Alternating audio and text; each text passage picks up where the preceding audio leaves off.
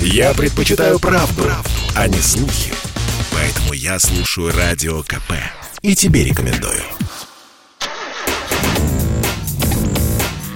Тест-драйв. Здравствуйте, с вами Кирилл Бревдо.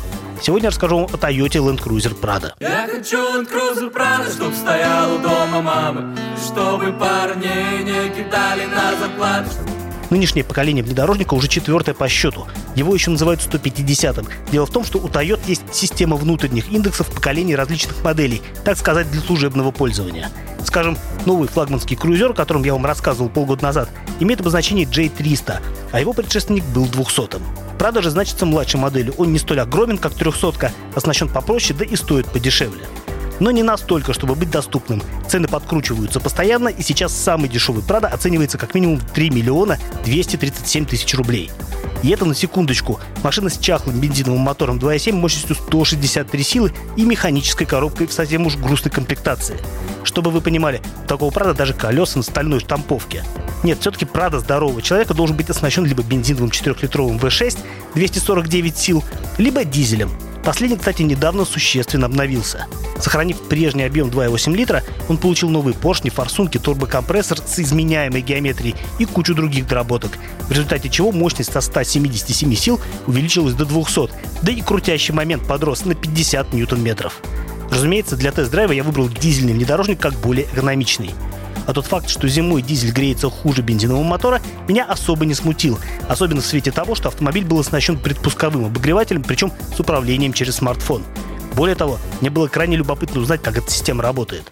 Дотронься теплыми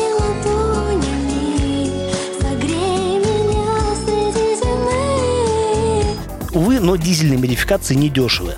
Самый доступный вариант – это минимум 4 миллиона 729 тысяч рублей – но та машина, что оказалась в моем распоряжении, была во второй комплектации Elegance Plus и тянула на 4 миллиона 845 тысяч рублей.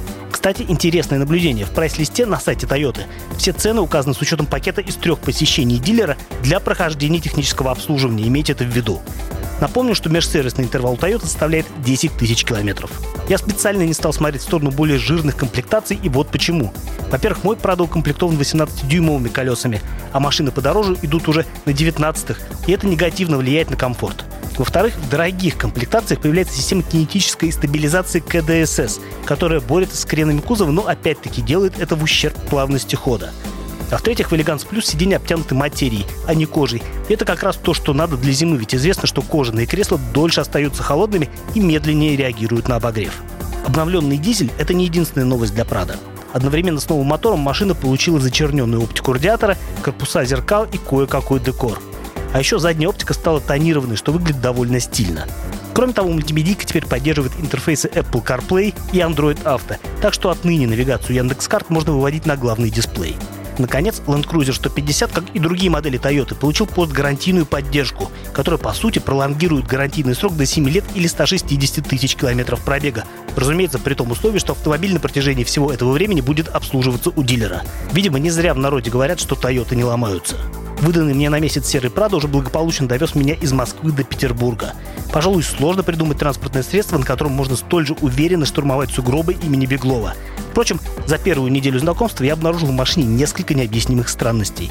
Например, когда одновременно включаешь обогрев руля и лобового стекла, бортовой компьютер выдает предупреждение о том, что некоторые функции могут не работать, хотя все исправно греется.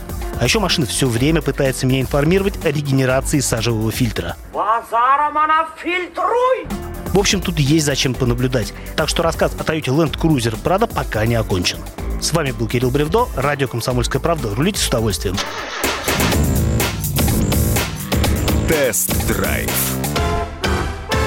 Спорткп.ру О спорте, как о жизни.